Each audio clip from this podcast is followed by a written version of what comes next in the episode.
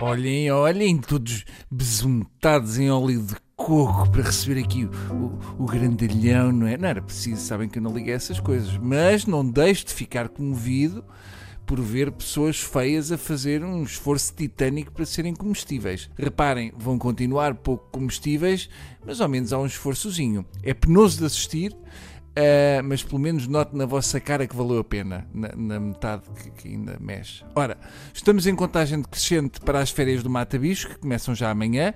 Uh, eu bem sei que me estou a repetir, mas reparem, vão poder ligar a rádio em segurança, sem correrem o risco de passar o resto da viagem até à escola dos vossos filhos a explicar coisas que o Bruninho disse e que, se forem repetidas na escola, uh, podem realmente fazer com que eles sejam presos. O que é que se passa? Estou farto de pessoas, um, pronto, pessoas em geral, daquelas que, que têm braços e, e, pernas, e mesmo que não tenham, mas desde que digam coisinhas já é, já é demais. Eu não estou a conseguir lidar com a existência de humanos e é uma chatice porque cada vez há mais seres humanos no mundo, portanto eu estou matematicamente tramado. Vou então partilhar algumas situações nas quais a presença de humanos faz com que eu queira que eles realmente, em podendo, faleçam. Uma das coisas que já se tornou um hábito, portanto já ninguém nota, é quando alguém ficou de nos dar uma resposta para qualquer coisa, uh, um orçamento, qual... e então dizem, então depois amanhã falamos. Ora, isto, meus senhores, é só uma forma de dizer, epá, por favor, não me chateis agora e nunca morre. O que acontece hoje em dia é que as pessoas fazem assunto de uma coisa que é suposta ser normal. Dizem, é pá, nem vais acreditar. Ele disse que ia ligar no dia a seguir e ligou. Eu nem estava a acreditar. Isto é que passou a ser a exceção que faz com que as pessoas se reúnam todas a falar sobre isso.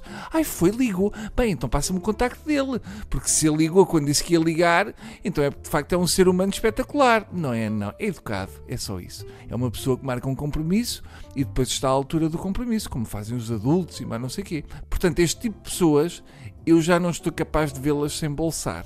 Outras, uh, no outro dia fui comer uma empada.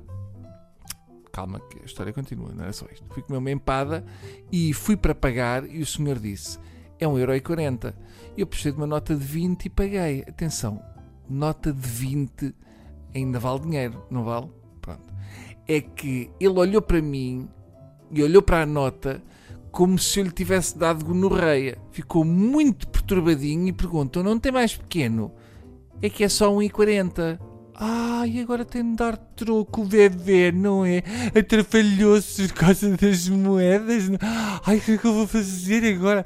Uma nota e agora tenho de dar tanta moedinha pequenina. Se eu tenho mais pequeno, vou, vou ter mais pequeno, porque você vai dar-me um troco em moedas e depois da próxima empada que eu comer já vai ter um final feliz. Mas que mania é esta agora de fazer trombas quando não damos o dinheiro que as pessoas querem? Ficou moedinhas, não é? Porque têm de se locomover para depois ir arranjar mais trocos. E então? Mas o que é que acontece se tiverem mesmo de ir? Que explode-lhes a mão quando estiverem a regressar com as moedas? É o quê? Há uns anos o problema era se havia dinheiro para comprar uma empada. Hoje em dia o problema é se há paciência para receber dinheiro de uma empada. Enfim, vidas. Atenção, já só falta um, que é o da manhã. Queria só dizer mais isto, um mata-bis. Até amanhã.